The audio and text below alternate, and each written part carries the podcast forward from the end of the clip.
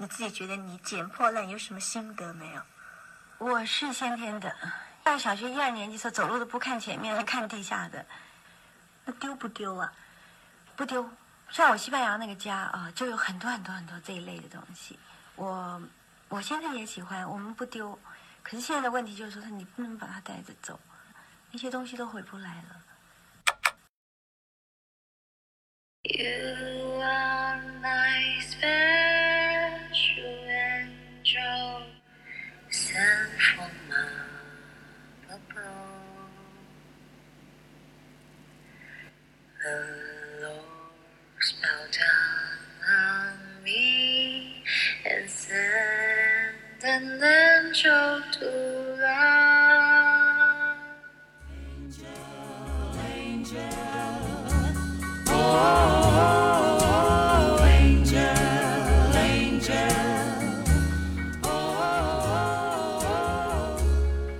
岁月无痕，时光无情地带走了太多珍贵的事物，好比录音中三毛的那句：“那些东西都回不来了。”纯真质朴的声音记录，让后人有幸再听到三毛的声音。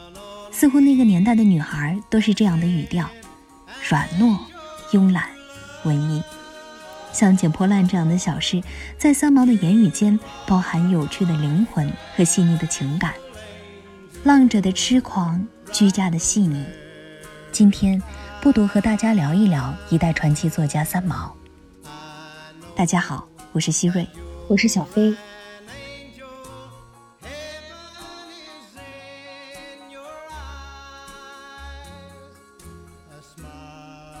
这本书的书名叫《我的姑姑三毛》。三毛其实是我本人目前唯一一位把她放在了女神地位的一个女作家。哇！他是生于嗯一九七零到一九八零年，呃，后天也就是三月二十六号就是他的生日，生日快乐！生日快乐，小飞的女神。对我自己来说，就做这本书让我觉得我离他特别近，然后就特别幸福，就感觉有个小粉丝的那种感觉是吗？嗯，对，就感觉嗯是，很多人认识他是从那本书叫《撒哈拉的故事》开始。嗯哼，然后他的文字因为特别的率真又清爽嘛，所以成了很多人去看世界的一双眼睛。嗯，然后他和荷西的那爱爱情故事，也让撒哈拉成了很多人心中的一个朝圣的地方。对，其实他的作品就是这样的，可以说是平凡且实在的一个生活。它渗透了一种中西方文化的相互交流，即使是再无聊、再琐碎的一些细小的事情，都可以变得很特别。他可以说是，嗯，活出了千万读者想要的样子。那我的姑姑三毛这本书呢，是由三毛的好友，也就是当代著名作家贾平凹力荐，他给了我们另外一个真实的三毛。嗯，他也推荐啊，就是所有热爱三毛的人，就比如说像小飞这样的狂热的三毛粉，都应该去读一读。嗯，那这本书其实分了四大章节，就是我们的家，我和小姑。跟着小姑去流浪，还有她不在的日子。那其实总体来说，就是从家庭关系，还有这个作者重走三毛河西之路，就是从这两个大的方面去描述了一个亲人眼里的三毛，包括很多是讲这个作者和三毛相处的一些很细节的点点滴滴。对对，没错。嗯，我记得这本书里面有一个，就是说在三毛的大家庭里面。对孩子的文化成绩的要求其实并不严格，哎，我很羡慕他们家这一点，哎，啊，是的，谁不能？数学考三十几分的我们俩同样羡慕着，是吗？在三毛爸爸妈妈的一个教育理念当中啊，他们都是觉得言传身教更为重要，就是自己能做到才去要求孩子。哎，现在这个可太难得了，很多父母不是要求孩子能言善道是吧？过年的时候立马站起来来一段。他们怎么可能做得到？我爸能说那个叫什么？能能像我们一样说那个，呃，绕口令吗？他不能。现场让他表演一个，下次。生气了他就。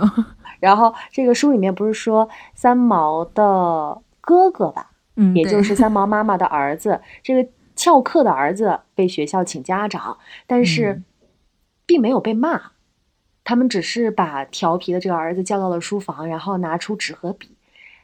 给了钱，让这个有电影梦想的这样的一个捣蛋儿子再去看电影，但是条件就是你看完回来你可以去看，但你看完回来要写一个心得报告，而且就不能翘课了。哇，我当时觉得是梦想里的家庭关系。嗯其实呢，还包括啊，包括三毛给作者，呃，就是本书的作者他的侄女选了一所更加注重所谓的素质教育，而不是应试教育的学校，并且非常认真的帮助本书的作者去完成学校布置的一些作业。这些东西在嗯很多大人看起来其实都是无足轻重的，比如说呃自己要写一些什么话剧的剧本啊，再比如说扮演商人，还有学校的小伙伴要和他们交换物品。这些活动，三毛都会非常积极的帮助本书的作者，也就是自己的侄女去完成。别小看这些活动，其实他们在呃培养孩子的各个素质方面，真的是有举足轻重的一个作用，而且很少有家长能那么耐心的去做。对，虽虽然他就像一个怎么说呢，他只是个小姑，对吧？我觉得他做的比爸爸妈妈好。那我也觉得，作者跟着小姑去流浪，就是重走三毛之路的这一个部分。嗯哼，嗯，他去了三毛去过的很多地方，走过三毛走过的很多路，去见了每一嗯个和三毛接触过的人，包括荷西的家人，嗯，然后去去看了三毛和荷西的家，到最后荷西的墓碑。哎，我印象很深的是，他当时不是还跟着荷西的家人一起去书店，然后看到了三毛的小说的外文版。我觉得当时真啊是有一种时代之间的碰撞。嗯，你会觉得真的是两个人的爱情，如果能延续到很多人的那个感情，也好奇妙的一件事情啊。对，没有错。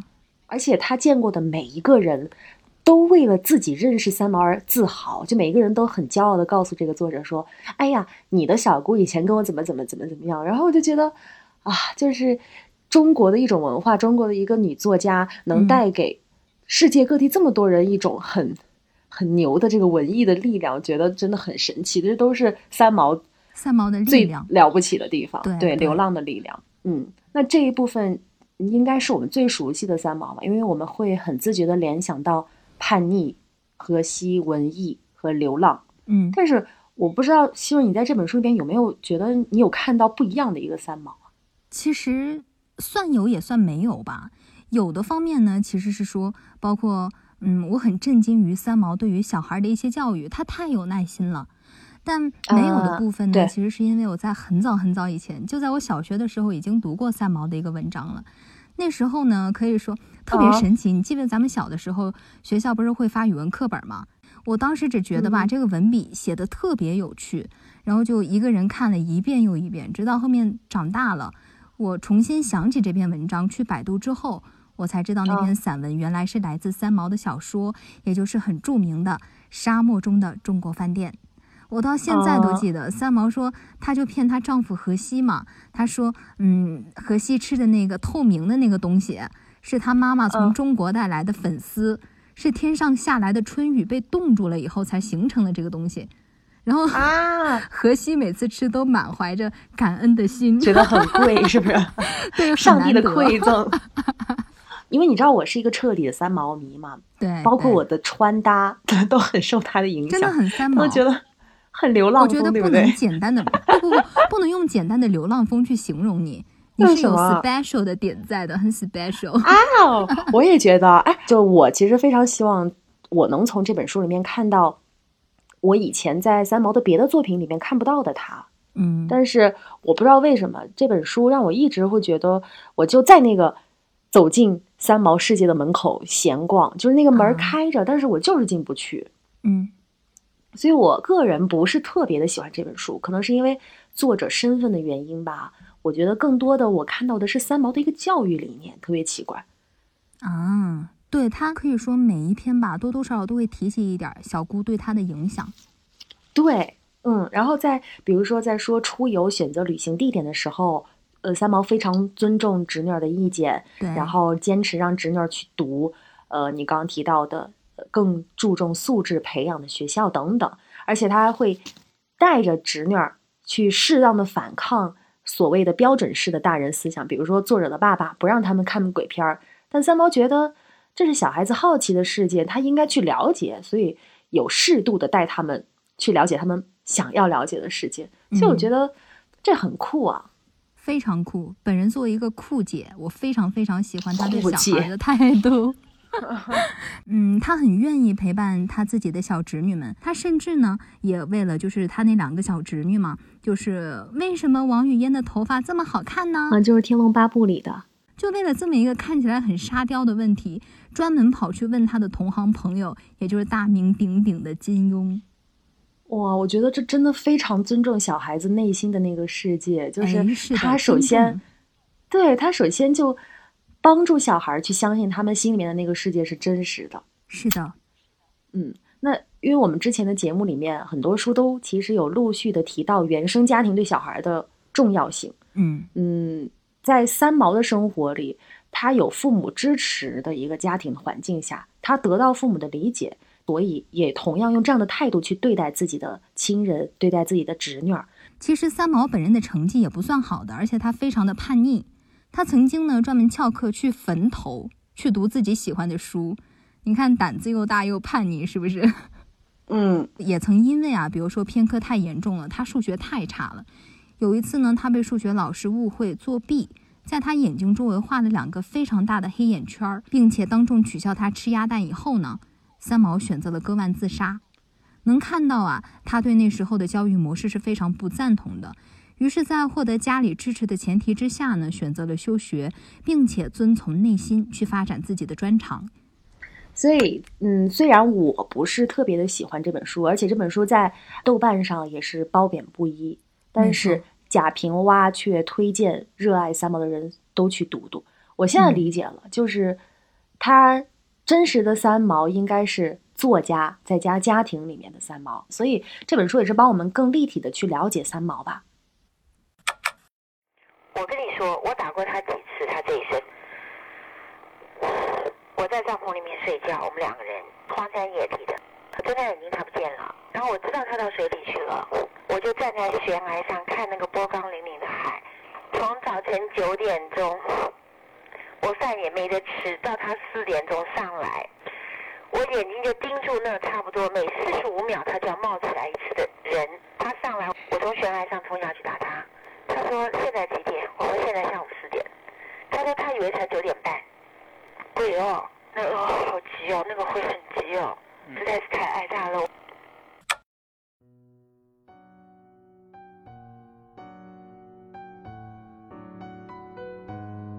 一九七九年九月三十号，荷西在拉帕尔马岛的海水中潜水的时候呢，遭遇意外丧生，后葬于圣克鲁斯德拉拉帕马的城市公墓。